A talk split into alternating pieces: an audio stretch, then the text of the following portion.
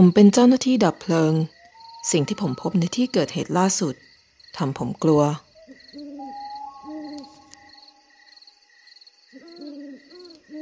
ผมพบสมุดบันทึกเล่มหนึ่งในที่เกิดเหตุเพลิงไหม้ครั้งล่าสุดไม่แน่ใจเหมือนกันว่าผมเชื่อเรื่องที่ถูกบันทึกไว้ในสมุดนั่นหรือเปล่าแต่คิดว่าควรจะเอามาแชร์ให้ได้ฟังกันเผื่อว่ามันเกิดจะเป็นเรื่องจริงขึ้นมาและต่อไปนี้คือคำอ่านของสมุดบันทึกเล่มนั้นแม่บอกว่ามันจะมีวันแบบนี้มันฟังดูดีนะเพราะมันบ่งบอกถึงความกังวลของคนเป็นพ่อแม่ที่พยายามจะปลอบใจลูกน้อยถึงโลกแห่งความเป็นจริงที่บางครั้งก็ชั่วร้ายปัญหาคือผมไม่คิดว่าแม่เคยพูดแบบนั้นกับผมถึงจะเคยพูดผมก็ไม่คิดว่าแม่จะจินตนาการถึงวันแบบนั้นวันที่ผมเอนตัวพิงผนังด้านในของอุโมงค์รถไฟทั้งตัวเปียกโชกไปด้วยเหงื่อและคราบสกปรกกำลังจ้องตาค้างไปที่รางรถไฟเลือดท่วมมันเป็นเลือดของเพื่อนผมเองเลือดที่ควรจะเป็นเลือดของผมผมชื่อโจชื่อผมคงไม่ได้ถูกตั้งตามชื่อใครหรอกแม่ผมแค่อยู่ๆเรียกผมว่าโจแม่ผมมักจะทำอะไรตามใจตัวเองแบบนั้นเสมอยังเคี่ยนผมจนเลือดออกถ้าผมเผลอพูดไม่เพราะเคี่ยนผมถ้าผมไม่ออกไปล่าสัตว์มาทำอาหารเคี่ยนผมจนเลือดออกตอนผมบอกว่าผมอยากเรียนหนังสือแม่ตีผมบ่อยขนาดนี้คุณคงคิดว่าผมคงมีเลือดเหลือไม่เยอะเท่าไหร่แล้วแต่คุณจะพูดกับแม่ผมแบบนั้นไม่ได้แม่ผมเป็นผู้หญิงตัวใหญ่และผมคิดว่าการเคี่ยนผมทำให้แม่รู้สึกดีขึ้นเกี่ยวกับตัวเอง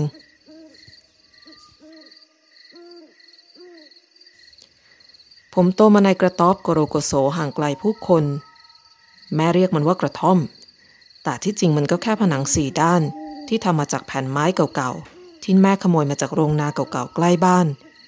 และหลังคาคุ้มหัวแม่พูดเสมอว่าแม่ดูแลผมอย่างดีกระท่อมที่เราอยู่เป็นบ้านหลังใหญ่และการเรียนหนังสือเป็นสิ่งไม่ดีผมว่าสำหรับแม่แล้วมันคงไม่ดีจริงๆนั่นแหละแม่ห้ามไม่ให้ผมมีหนังสือภาพการ์ตูนหรืออะไรเลยสักอย่างฉันจะสอนทุกอย่างที่แกต้องรู้เองนั่นแหละนะแม่พูดแต่นั่นเป็นความจริงแค่ครึ่งเดียวแม่สอนผมทุกอย่างที่แม่อยากให้ผมรู้ต่างหากยังสอนให้ผมทำอาหารทำความสะอาดบ้านตัดฟืนและดูแลแม่ตอนไม่สบายอย่างอื่นนอกเหนือไปจากนี้ถือเป็นเรื่องไม่ดีไปซะทั้งหมดทั้งหมดที่ผมเล่ามานี้มันจะนำไปสู่เหตุการณ์ที่เด็กชายคนหนึ่งกำลังยืนมองร่างเพื่อนของเขาถูกรถไฟความเร็วสูงบดขยี้ได้ยังไงกันอดทนฟังผมอีกหน่อยเดี๋ยวผมจะเล่าให้ฟังแม่ผมไม่ได้ทำงานพวกเราออกหาเก็บผักสดและทุกเดือนเดือนละครั้งเราจะลากรถเข็นเก่าๆไปตั้งแผงขายผักข้างถนนที่ลานจอดรถบันทึกนอกเมืองห่างไปสิบห้าไมล์แม่ผมไม่เคยอนุญาตให้ผมพูดหรือพบปากกับใครเลยพวกมันไม่มีอะไรดีหรอกแม่บอกและฉันไม่อยากให้แกไปเอาเยี่ยงเอาอย่างพวกมันแม่ชอบเรียกพวกคนเมืองว่าหญิงยโสตอนนั้นผมก็ไม่รู้ว่าคำนั้นหมายความว่าอะไรแต่ตอนหลังมาก็เข้าใจเอาเองว่ามันคงเป็นคำที่ใช้เรียกคนที่คิดไม่เหมือนกันกับแม่พอตกกลางคืน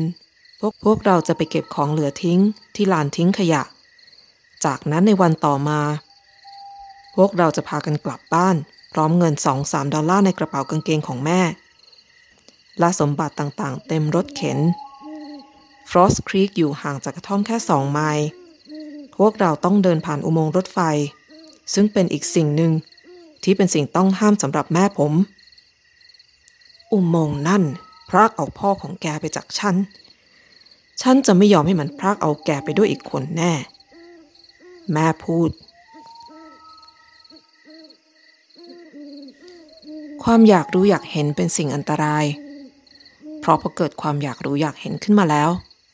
มันยากที่จะหักใจได้ผมเกิดไปเจอหนังสือพจนานุกรมเด็กเก่าๆเขาเล่มหนึ่งประเภทที่มีคำต่างๆข้างๆรูปภาพนั่นแหละผมลองเปิดดูข้างในและตั้งแต่นั้นมาความอยากรู้อยากเห็นของผมก็ยิ่งทวีคูณผมถูกแม่เคี่ยนเลือดออกตั้งเยอะตอนแม่จับได้ผมเก็บมันเอาไว้เราไม่ใช่พวกหนอนหนังสือแม่ตะคอกพลางเคี่ยนไปพลางไอ้หนังสือนั่นมันหาอาหารมาให้เรากินไม่ได้หรอกนะแต่ด้วยความที่เป็นเด็กยังไร้เดียงสาและโง่เขลาผมเอาหนังสือไปแอบเพื่อเก็บไว้เปิดดูเรื่อยๆนั่นเป็นจุดเริ่มต้นชีวิตใหม่ของผมพอเรายึดติดอยู่กับสิ่งใหม่อะไรเก่าๆก็ไม่ได้มีความหมายมากเท่าเมื่อก่อนอีกต่อไปผมแอบพจนานุกรมหนังสือเด็กเก่าๆรองเท้าที่เก็บมาจากกองขยะและสมบัติต่างๆที่เก็บมาได้ไว้ในถ้ำผมพยายามจะอ่านหนังสือพวกนั้นแต่มันยากน่าดูเลยต้องพยายามหาความหมายเอาจากภาพประกอบเรื่องโปรดของผมคือเรื่องเกี่ยวกับวันฮาโลวีนวันคริสต์มาสและวันขอบคุณพระเจ้าและวันฮาโลวีนเป็นอะไรที่ผมชอบที่สุดเลยความคิดที่ว่าเด็กๆจะได้แต่งตัวเป็นผีออกไปเล่นทริคออร์ทรีทแล้วได้ลูกอมมากมายทำเอาผมตื่นเต้นน่าดูผมวางแผนเล่นทริคออร์ทรีทอย่างระมัดระวังบอกแม่ว่าจะออกไปเก็บเบอร์รี่ของโปรดของแม่ทั้งวันแล้วเลยไปถึงตอนกลางคืนด้วยซึ่งผมไปเก็บมาซ่อนเอาไว้แล้วในถ้ำแม่รู้ว่ามันเป็นการเดินทางที่อันตรายแม่อยากจะบอกผมว่าไม่แต่ผมมองเห็นความหิวโหยในดวงตาของแม่มันก็ตลกดีที่บางครั้งความต้องการก็มาก่อนความเป็นห่วงพอแม่อนุญาตแล้วผมออกเดินไปที่ถ้ำจัดการเปลี่ยนชุดเปลี่ยนรองเท้าเอาผ้าพันคอห่ออาหารค่ำแล้วมัดติดกับปลายไม้จากนั้นยกพาดบ่าพอแต่งตัวเสร็จผมเดินไปที่รางรถไฟตาจ้องที่อุโมงค์ตรงหน้าดวงอาทิตย์เริ่มจะตกดินแล้วมันสาดส่องอุโมงค์เป็นสีแดงน่ากลัวหินขนาดใหญ่ที่ใช้ทำปากอุโมงค์ดูคล้ายฟันยักษ์เปื้อนเลือดที่กำลังรอเขมือบผมแม่มักจะพูดเสมอว่ามีปีศาจสิงสู่อยู่ในอุโมงค์นั่นผมเคยคิดว่าแม่คงแค่พยายามทำให้ผมกลัวผมจะได้ไม่เข้าไปใกล้มันแต่เย็นวันนั้นผมเริ่มไม่แน่ใจขณะผมก้าวเข้าสู่ความมืดผมรู้สึกถึงความชั่วร้ายในตัวผมราวกับว่าผมรู้ว่าผมกำลังทำผิดแต่ผมไม่แคร์ผมกินมื้อเย็นไปพลางเดินไปพลางผ่านอุโมงค์พอออกมาจากอีกด้านโลกทั้งโลกเปลี่ยนไปอย่างสิ้นเชิงไม่ว่าจะมองไปทางไหนก็มีแต่แสงไฟส่องสว่างและผู้คนเดินไปมาขวักไขว่ผมหยุดแล้วจ้องไปที่ตัวอักษร เอ็ม ขนาดยักษ์กลิ่นหอมที่มาจากข้างในทำเอาผมน้ำลายสอสักวันหนึ่งผมจะต้องรวยให้ได้จะได้เข้าไปกินในนั้นแต่แม่จะไม่ชอบใจแน่ผมเถียงกับตัวเองผมเริ่มออกเดินไปตามถนนมันน่าตื่นตาตื่นใจที่สุดเท่าที่ผมเคยเห็นมาผมฉีกยิ้มกว้างจากหูถึงหูขณะผีถือฟักทองพลาสติกเดินผ่านไปใกล้ๆกันมีซูเปอร์ฮีโร่เวอร์ชั่นเด็กน้อยสามคนกำลังยืนเถียงกันว่าใครได้ลูกอมมากกว่ากันผมเดินไปที่บ้านหลังแรกที่เห็นแล้วเคาะประตูฝ่ายหน้าบ้านสว่างขึ้นและชายแก่คนหนึ่งผลักประตูเปิดอะไรเข้าตะคอก Trick or treat ผมพูดพลางยื่นผ้าพันคอไปข้างหน้าชายแก่จ้องผมเขม็งแกเห็นไฟหน้าบ้านฉันเปิดอยู่หรือไงเขาพูดครับผมพูดพลางเหลือกตาขึ้นมองหลอดไฟชายแก่มองตามแล้วครางอย่างรำคาญขณะเด็กอีกสองสามคนทำท่าจะเดินมาทางเขาเหมือนแมงเม่าบินเข้ากองไฟเขารีบปิดไฟแล้วเด็กพวกนั้นเดินออกห่างเห็นนั่นไหมไอ้หนูเขาชี้ไปทางบ้านหลังอื่นไอ้พวกโง่เง่าที่เปิดไฟหน้าบ้านนั่นน่ะแกไปเอาลูกอมซาตานจากไอ้พวกนั้นได้ผมไม่เข้าใจคำว่าซาตานแต่หันหลังจะเดินกลับแต่ชายแก่หยุดผมเอาไว้ เดี๋ยวก่อนเขาพูดพลางยิ้มเจ้าเล่ห์นายเมื่อแก่ใจดีมาปลุกฉันตื่นชายแก่หายวับไปแล้วแวบกลับมาที่ประตูอีกครั้งอ่ะเอาไปเขายื่นกล้วยเกือบเน่ามาให้ผมรับมาน้ำตาคลอเบ้าขอบคุณฮะผมพูดพลางโผล่เข้าไปกอดเขาเขาขยับหนีแล้วปิดประตูใส่หน้าผมผมปอกเปลือกกล้วยกินไปพลางเดินไปพลางไปทางบ้านหลังอื่นคราวนี้ดูให้แน่ใจว่าไฟหน้าบ้านเปิดอยู่พอกินกล้วยเสร็จผมโยนเปลือกกล้วยไปทางสวนหน้าบ้านชายร่างใหญ่อายุสามสิบกว่ายืนอยู่หน้าบ้านมือถือโถใส่ลูกกวาดเขาขมวดคิ้วขณะผมเดินเข้าไปหา Trick or treat ผมพูดพลางยื่นผ้าพันคอไปข้างหน้าจะไม่โยนมันทิ้งดีๆหรอเขาพูดบ่นๆผมมองผ้าพันคอไม่เข้าใจว่าทำไมต้องโยนมันทิ้งด้วยไม่ไม่ใช่ผ้าพันคอฉันหมายถึงเปลือกกล้วยต่างหากเขาพูดมือชี้ไปที่เปลือกกล้วยที่สวนหน้าบ้านผมเดินไปหยิบมันขึ้นมาแล้วมองเขาทางขยะเขาพูดพลางชี้ไปทางถนนผมเดินไปเห็นถังขยะวางอยู่ข้างเสาไฟฟ้ามองชายคนนั้นแล้วชี้ไปที่ถังขยะเขาพยักหน้าและผมโยนเปลือกกล้วยลงถังจากนั้นเริ่มออกเดินไปตามถนนอีกครั้งเดี๋ยวเดี๋ยวเขาตะโกนตามหลังแล้วจะไม่เอาลูกอมแล้วเราน่ะผมวิ่งกลับไปหาเขามองในโถที่เต็มไปด้วยลูกอมสีสันสดใสแล้วหยิบมาเต็มกำมือหยิบแค่สองพอนะเขาพูดนี่ยังหัวค่ำยังมีเด็กคนอื่นอีกเยอะผมลังเลจากนั้นหยิบลูกอมที่มีห่อน่าสนใจที่สุดสองชิ้นขึ้นมาพ่อแม่เราไม่ได้สอนเรื่องทิ้งขยะลงถังหรือไงเขาถามผมพยักหน้า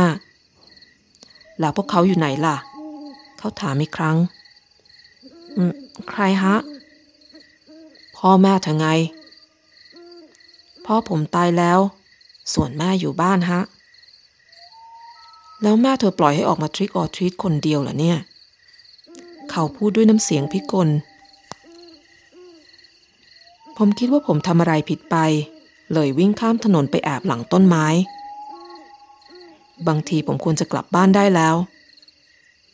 ผมหยิบลูกอมออกมากิน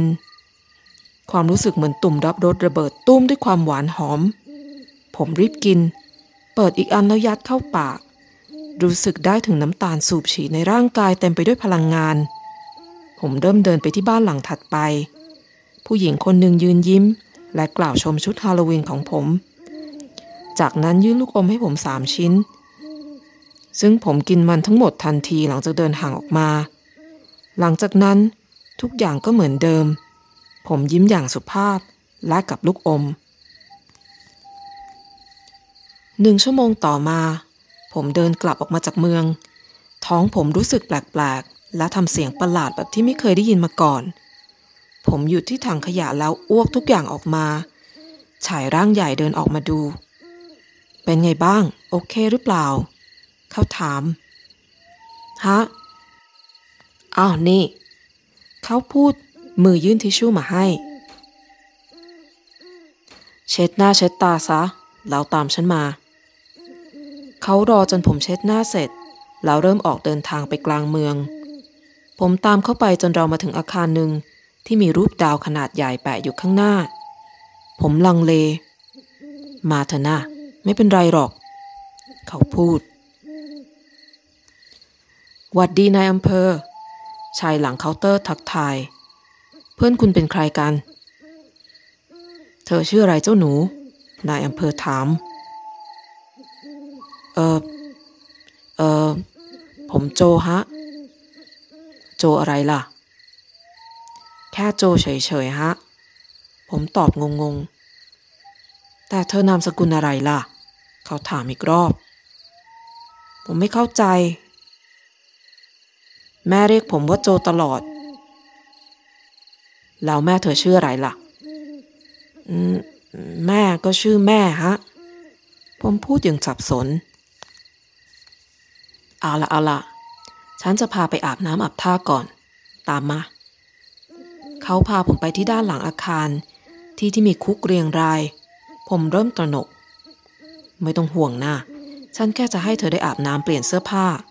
เขาพูดพอผมอาบน้ำและเปลี่ยนเสื้อผ้าเสร็จเขาพาผมไปถ่ายรูปและพิมพ์ลายนิ้วมือลองเช็ครายชื่อเด็กนี้ออกจากบ้านดูนะ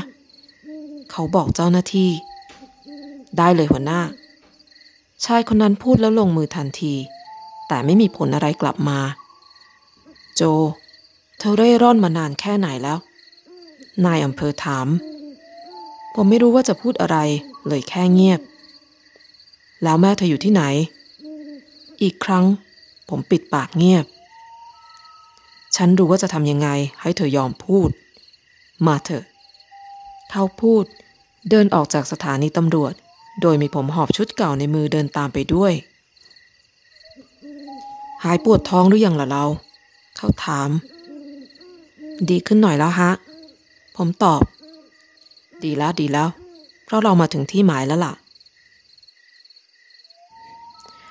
มันเป็นบ้านหลังใหญ่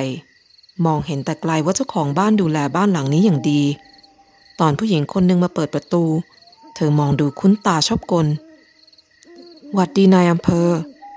เธอพูดน้ำเสียงร่าเริงหวัดดีมาซี่ฉันมีคนอยากจะแนะนำให้รู้จัก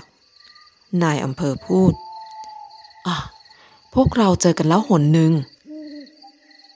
เธอพูดพร้อมรอยยิ้มเขาแต่งตัวเป็นเด็กเร่ร่อนผมไม่แน่ใจเท่าไหร่นะว่านั่นเป็นแค่ชุดฮาโลวีนผมว่าเขาเหนียวจากบ้านมาเธอส่ายหัวและทำหน้าเศร้ามาเถอะเข้ามาก่อนเธอบอกผมงั้นผมไปก่อนนะขอบคุณนะมาซี่ผมจะส่งเอกสารสำหรับโจมาให้คุณวันพรุ่งนี้เขาตอบได้เลยค่ะขอบคุณนะมาซี่ตอบนายอำเภอหันมาพูดกับผมเทคแคร์นะเจ้าหนูเธออยู่กับมืออาชีพแล้วไว้เจอกันเขาพูดและผมพยักหน้าขอบคุณครับท่านผมตอบเขาหัวเราะเรียกฉันว่าเท็ดก็ได้จากนั้นเขายิ้มก่อนเดินจากไปมาซี่พาผมไปดูห้องนอนขอโทษขอโพยที่ห้องดูเล็กไปนิดแต่เธอไม่รู้เลยว่ามันขนาดใหญ่เกือบจะเท่ากับกระท่อมทั้งหลังที่ผมเคยอยู่กับแม่ผมเอนตัวลงนอนบนเตียงนุ่มแล้วพลอยหลับไปในที่สุดพอตื่นขึ้นผมตกใจสุดขีดห้องนอนมืดมาในความมืดทำผมสับสนจำไม่ได้ว่าตัวเองอยู่ที่ไหนความสุขสบายแบบนี้ที่ผมไม่เคยได้รับที่บ้านของตัวเองผมกระโดดผึ่งออกจากเตียงเปลี่ยนมาสวมชุดเก่าของตัวเองแล้วแอบปีนออกทางหน้าต่างห้องนอนผมรีบเดินกลับไปทางอุโมงค์เหลืออีกแค่ประมาณหนึ่งชั่วโมงก็จะรุ่งสางแล้วในใจรู้สึกผิดที่ปล่อยแม่ไว้ตามลำพังแต่มาซี่ช่างใจดีนักและเตียงก็ช่างนุ่มนักพอเดินมาถึงหน้าอุโมงค์ใจผมสับสนไปหมดว่าอยากจะเรียกที่ไหนว่าบ้านกันแน่ผมเดินคอตกใจคิดวนเวียนไปเรื่อยผ่านอุโมงค์มืดเรเป็นอะไรที่ใกล้เคียงกับคำว่าเพื่อนที่สุดสำหรับผมเขาอาศัยอยู่ในกระท่อมโกโรโกโซห่างออกไปจากบ้านผมไม่ไกลนักเขาเกิดมามีแขนที่ใช้การได้แค่ข้างเดียวส่วนอีกข้างมีแค่นิ้วเล็กๆโผล่ออกมาจากหัวไหล่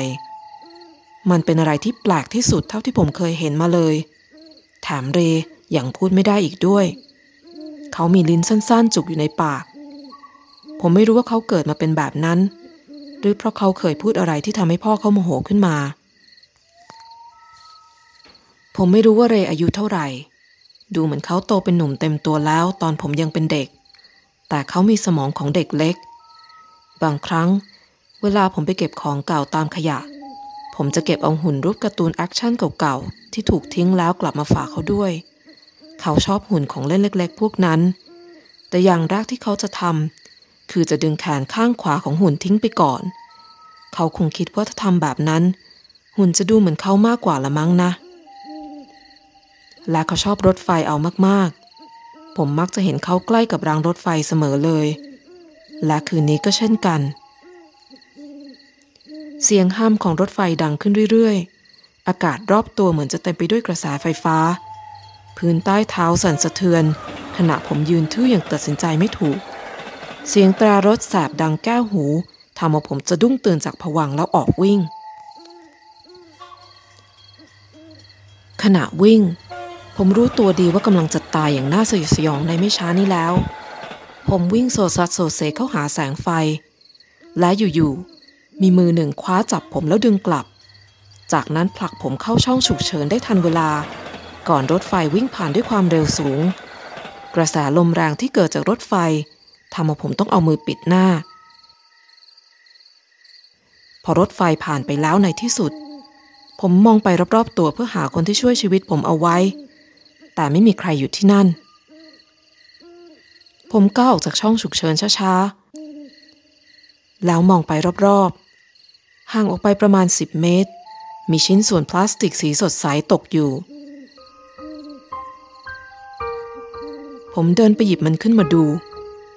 มันเป็นหุ่นแอคชั่นของเล่นสกปรกที่แขนข้างขวาถูกดึงออก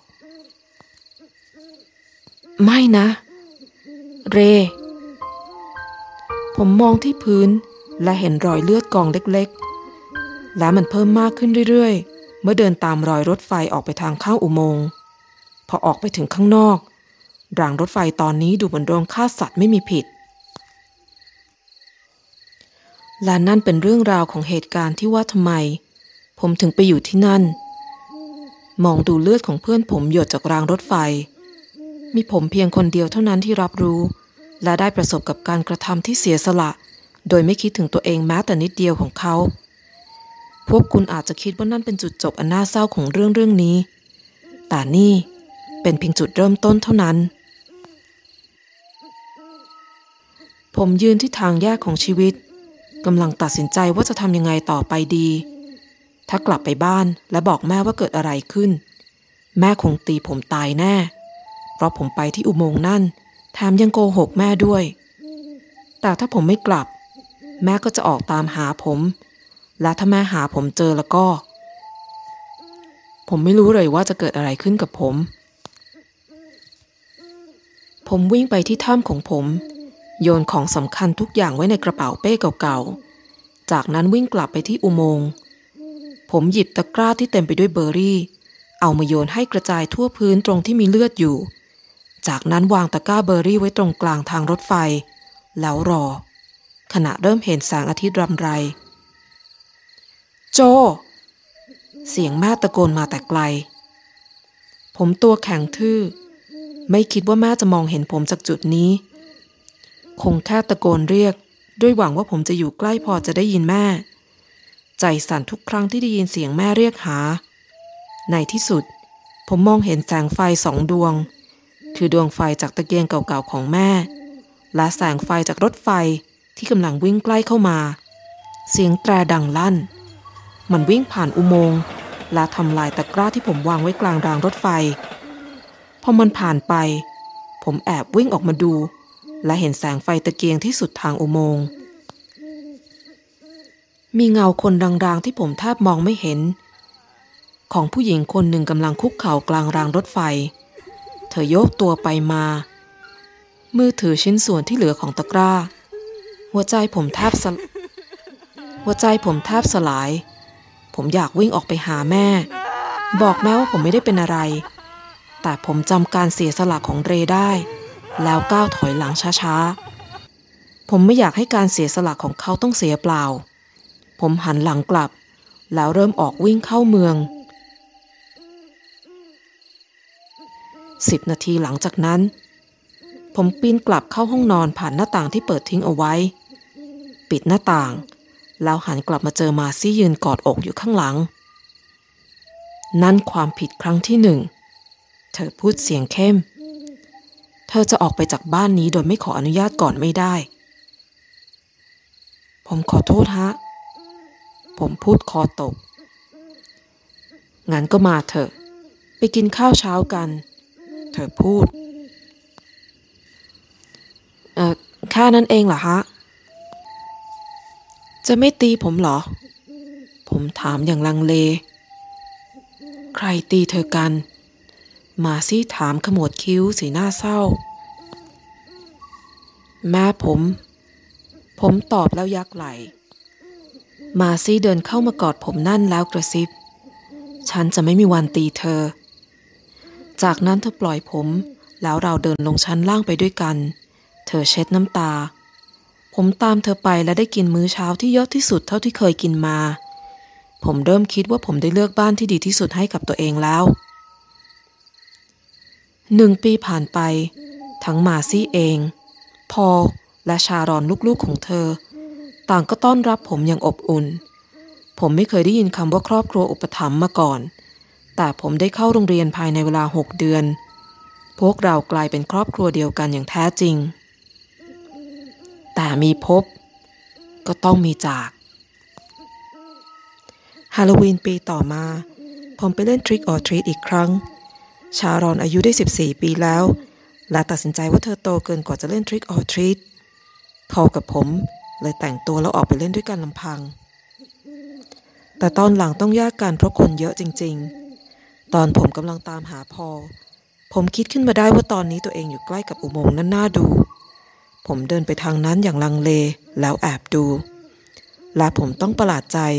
เพราะเห็นเงาร่างของผู้หญิงคนหนึ่งกำลังคุกเข่าอยู่กลางรางรถไฟมือถือตะกร้าบิดเบี้ยวขณะโยกตัวไปมาช้าๆ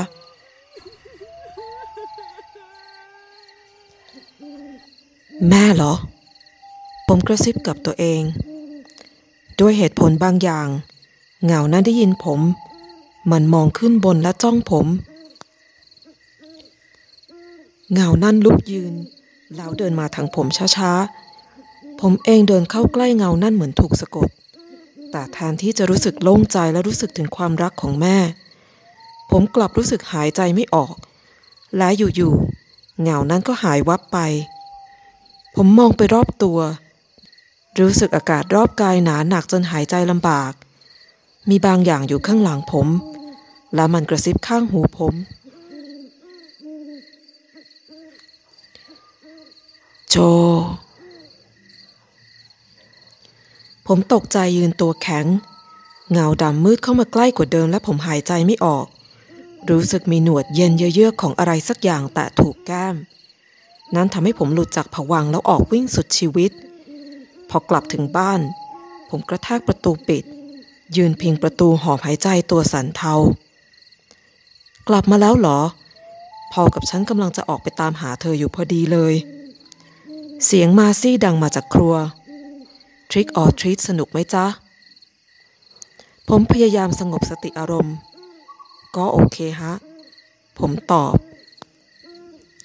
ฉันทำพายฟักทองนะแต่เธอคงกินลูกอมมาเยอะแล้วล่ะสิใช่ไหมใช่ฮะ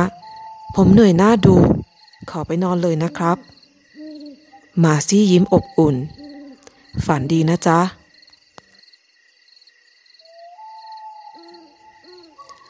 สองสามชั่วโมงต่อมาตอนผมกำลังฝันหวานว่ากำลังว่ายน้ำอยู่ในทะเลลูกอมอยู่ๆฝันของผมกลับมืดสนิทผมรู้สึกหนาวขึ้นมาตะหงิดตะหงิดและพยายามห่มผ้าแต่ก็ไม่รู้สึกอุ่นขึ้นผมเปิดเปลือกตาทั้งห้องมืดสนิทผมมองไปรอบๆและเห็นเงาร่างหนึ่งข้างเตียงที่ขยับได้เองมันเอื้อมมาที่ผมแต่ผมขยับหนีโจมันกระซิบผมยื่นมือไปทางเงานั่นช้าๆมันเย็นเฉียบเหมือนน้ำแข็งกลับบ้านมันพูดพลางหันมองออกนอกหน้าต่างไปทางอุโมงค์ผมมองตามทางที่มันชี้ไม่แม่ที่นี่เป็นบ้านของผมแล้วเงานั่นหดกลับกระทันหันตอนมาซี่เดินเข้ามาเช็คที่ห้องผมที่รักเป็นอะไรไปน่ะกินน้ำตาลมากไปใช่ไหมล่ะมาซี่หยุดพูดกลางประโยคตอนเห็นเงาตะคุ่มเหนือร่างผมนั่นแม่คนใหม่ของผมผมพูดเธอดูแลผมอย่างดีสอนให้ผมอ่านหนังสือ และไม่เคยตีผมเลยสักครั้งเดียวทันใดนั้นเงาดำตะคอกเลือดหนวดดำสนิททะลวงหูของมาซี่เธอกรีดร้องแต่เงามืดเข้าครอบครองพื้นที่ในปากและดวงตาของเธอจากข้างในทำให้เธอดูเหมือนตุ๊กตาหุ่นเชิดผมไม่รู้ว่าเกิดอะไรขึ้นข้างในตัวเธอแต่จากด้านนอกร่างของเธอเหวี่ยงไปมาอย่างรุนแรงควบคุมไม่ได้เลือดสาดกระเซ็นตอนเธอกระแทกตัวเองเข้ากับผนังห้องราวกับว่ากำลังมองหาทางออกที่ไม่มีวันหาพบผมตะโกนบอกเงาดำให้หยุดแต่ไม่กล้าขยับเขยื้อนหนวดดำสนิทหลุดออกมาจากหูมาซี่ในที่สุดและเธอสุดฮวบลงในกองเลือดพอและชารอนเดินขยี้ตาเข้ามาในห้องเกิดอะไรคือชารอนพูดไม่จบเพราะเห็นร่างแม่ของเธอและกองเลือดบนพื้นแม่ชารอนและพอลตะโกนพลางวิ่งเข้าไปหามาซี่ขณะเงามืดเคลื่อนเข้าหาพวกเขาไม่นะผมตะโกนกระโจนเข้าหาเงามืดพยายามจะหยุดมันแต่ร่างผมแค่ผ่านเงามืดนั่นไปเฉยๆผมกระแทกลงกับพื้นข้าวของในห้องกระจัดกระจายผมทำได้แค่มองตอนหนวดมืดเจาะเข้าหูชารอนและพอลใบหน้าของพวกเขาเป็นส่วนผสมระหว่างความหวาดกลัวสุดชีวิตและความเกลียดชังของคนที่ถูกหักหลังมันเป็นสิ่งที่ผมจะไม่มีวันลืมขณะเงาดำสนิทเปลี่ยนพวกเขาเป็นหุ่นเชิดเลือดโชกในที่สุดพวกเขาสุดกองกับพื้นและผมหน้ามืดหมดสติผมฟื้นขึ้นมารู้สึกทั้งร้อนและหนาวในเวลาเดียวกันเงาดำปัดโดนแก้มทำเอาผมสั่นเทาขณะไฟลามห้องนอนผมผมมองไปรอบๆและเห็นเครื่องทำความร้อนนอนคว่ำหน้าอยู่ที่พื้นทั้งที่ยังทำงานขดลวดสีแดงฉานติดไฟกับพรมบนพื้นตอนนี้ไฟลามไปทั่วเหมือนหาฝนผมผมเหลียวมองร่างแหลกเหลวสามร่างและพวกเขาไม่ขยับเขยื้อนผมรีบกระโดดออกนอกหน้าต่างตกลงบนพื้นหญ้าข้างนอกรู้สึกถึงลมเย็นเฉียบผมหันไปมองเปลวเพลิงกลืนกินทุกสิ่งที่เคยเป็นบ้านและครอบครัวของผมกลับบ้านเงามืดกระซิบข้างหูไม่แม่ทำลายบ้านของผมผมตะคอกกลับ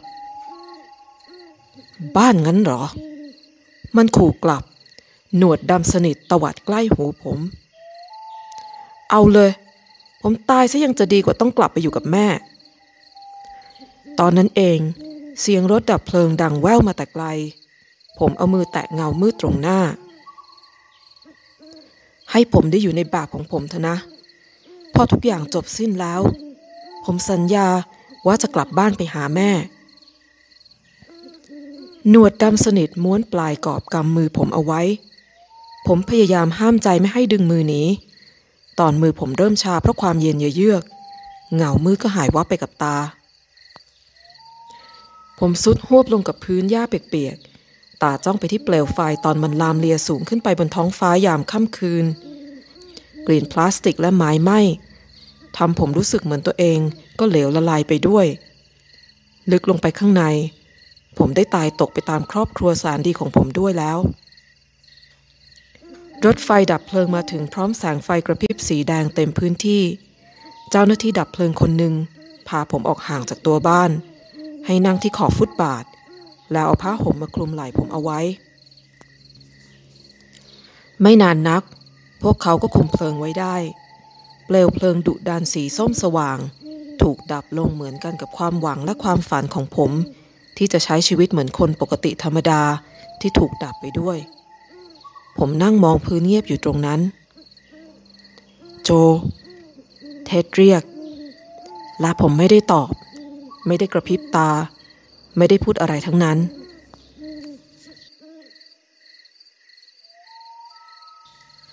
หลังต้องไปขึ้นศาลเพื่อให้การเท็ดขับพาผมไปยังบ้านหลังใหม่พวกเรามาถึงอาคารอิฐขนาดใหญ่ลายล้อมด้วยรั้วไฟฟ้า ป้ายด้านหน้าอ่านว่าสถาบันจิตเวชลาเซน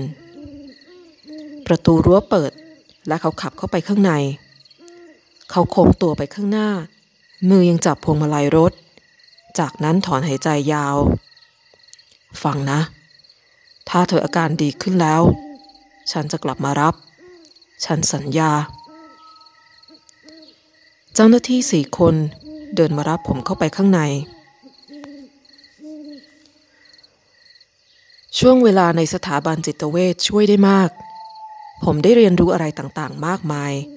และออกมาเหมือนเป็นคนใหม่ที่ดีกว่าเก่าและเท็ดรักษาคำพูดเขามารับผมเมื่อถึงเวลาอย่างน้อยทุกอย่างก็ไม่ได้เลวร้ายไปซะทั้งหมดแต่ยังมีบางเรื่องที่ผมยังไม่ได้เล่าให้คุณฟังห้าสิบปีต่อมาปู่คะเรื่องนี้มันเกิดขึ้นจริงหรือเปล่าเอมิลี่ถามพลางจ้องหน้าผมแน่นอนสิผมตอบนี่หนูหาว่าปู่โกหกงั้นเหรอผมถามยิ้มยิ้มเปล่าค่ะแต่ว่าเกิดอะไรขึ้นกับเด็กคนนั้นคะทุกอย่างดีขึ้นเขาโตขึ้นแต่งงานและมีครอบครัวสารสุขผมพูดพร้อมรอยยิ้มเอาละตัวเล็กโจจูเนียพูดเราต้องกลับบ้านกันแล้วนะเอมิลี่กอดผมแล้วลูบจากตักปู่คะดูหนูสิหนูเป็นเจ้าหญิงเธอพูดหมุนตัวเป็นวงกลมแล้วเป็นเจ้าหญิงสารสวยซะด้วยสิปีนี้ปู่ขอให้หนูได้ลูกอมเยอะๆนะเอานี่ปู่ให้ก่อนเลยผมพูดจากนั้นเอาขนมเต็มกำมือใส่ฟักทองพลาสติกเล็กๆที่เธอถืออยู่เอมี่ยิ้มกว้างแล้วหอมผมที่แก้มจากนั้นก้าวกระโดดกลับไปที่รถเราไปก่อนนะพ่อโจจูเนียพูดยังต้องเล่นทริคออร์ทริคกันต่ออีกไม่อยากเชื่อเลยว่าเอมี่อายุแปดขวบแล้วผมพูดอย่างครุ่นคิดจริงด้วยเวลาผ่านไปเร็วมากจริงๆโจจูเนียพูดพลางมองนาฬิกาข้อมือนั่นสิผมมองลูกชายพ่อแน่ใจนะว่าจะไม่มาอยู่ด้วยกันแม่ก็จากพวกเราไปปีกว่าแล้วนะโจจูเนียถามลูกก็รู้ว่าพ่อทำแบบนั้นไม่ได้พ่อสัญญาเอาไว้แล้วผมพูดเรื่อยๆพลางหยิบมีดขึ้นมาเหลาไม้ในมืออย่างใจลอยไม่เอานะพ่ออีกแล้วเหรอโจจูเนียพูดพลางเอามือปิดหน้าผมนึกว่าสถาบันจิตเวชรักษาพ่อหายแล้วซะอีกพ่อไม่ได้กินยาอีกแล้วสิผมยิ้มเศร้าๆลูกพ่อพวกเขารักษาปัญหาของพ่อด้วยยาไม่ได้หรอกโจจูเนียคอตกแล้วถอนใจอย่างยอมแพ้โอเคพ่อผมรักพ่อนะพ่อก็รักลูกนะผมพูดเอมิลี่โบกมือให้ขณะพวกเขาพากันขับรถจากไปผมมองดูพวกเขาหายลับไปจากสายตาใบไม้ที่เคยเป็นสีแดงส้มและเหลืองตอนนี้กลายเป็นสีน้ำตาลตุ่นอีกไม่นานฤดูหนาวก็จะกลับมาอีกครั้งผมยิ้มตอนมองไปที่เก็บฟืนว่างเปล่าอย่างไม่กังวลอะไรผมกัดฟันกรอดตอนอากาศรอบตัวเริ่มหนาหนักขึ้นและเงามืดสนิทปรากฏขึ้นบนเก้าอี้ข้างผมผมยังคงเหลาไม้ด้วยมีดในมือพยายามเต็มที่ที่จะไม่ให้มันรู้ว่าผมกลัวมันยื่นมือมาทางผมแล้วจับมือผมไว้กลับบ้านมันกระซิบครับแม่ผมถึงบ้านแล้วผมยิ้มไม่ใส่ใจความเย็นเยือกที่ลามขึ้นมาถึงแขนผมวางชิ้นไม้ที่แกะสลักเป็นเครื่องจักรรถไฟลงแล้วหยิบกล้องยาสูบขึ้นจุดแล้วสูบเฮือกใหญ่จากนั้นมองดูไม่ขีดไฟไหม้ไฟผมมองเห็นภาพชีวิตเล็กๆของตัวเองผ่านเปลวไฟตรงหน้าผมไม่ใช่คนสูบจัดที่จริงไม่เคยได้สูบเลยด้วยซ้ แต่วันนี้ไม่เหมือนทุกวันวันนี้เป็นวันพิเศษตอนไฟลามมาถึงนิ้วผมปล่อยไม้ขีดในมือหล่นลงบนเศษไม้ลุกยืนแล้วเดินเข้าบ้าน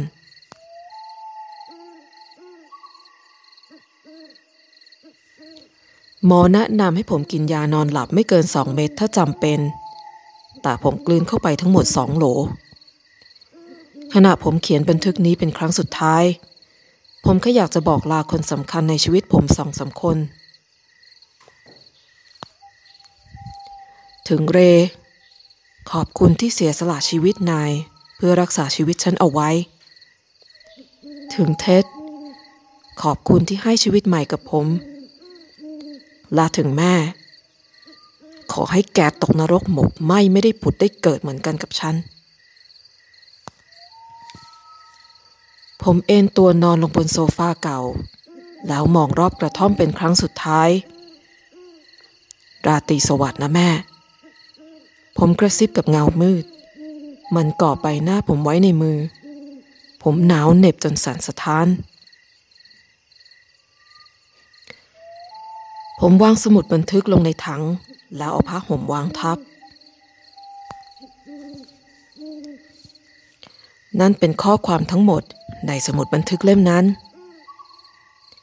เจ้าหน้าที่ดับเพลิงทำงานตลอดคืนเพื่อพยายามควบคุมเพลิงก่อนมันจะกลายเป็นไฟป่าพอไฟดับพวกเขาเริ่มสืบสวนหาสาเหตุเพลิงไหม้พวกเขาพบศพของโจไฟเริ่มที่หน้าบ้านใกล้กับเก้าอี้ไม้ไม่เหลืออะไรมากนักนอกจากสมุดบันทึกเล่มหนึ่งในถังที่มีผ้าห่มคลุมเอาไว้ก็สมุดบันทึกเล่มนี้ที่ผมกำลังอ่านให้คุณฟังอยู่ตอนนี้นั่นแหละจากนั้นพวกเขาพบหลุมฝังศพสองหลุมหลุมหนึ่งเพิ่งขุดใหม่และว่างเปล่าคำเขียนถูกไฟเผาแต่ยังพออ่านออกได้หลุมแรกอ่านว่าแม่และคำที่สองเขียนว่าโจตามด้วยประโยคสั้นๆความตายคือทางออกเดียว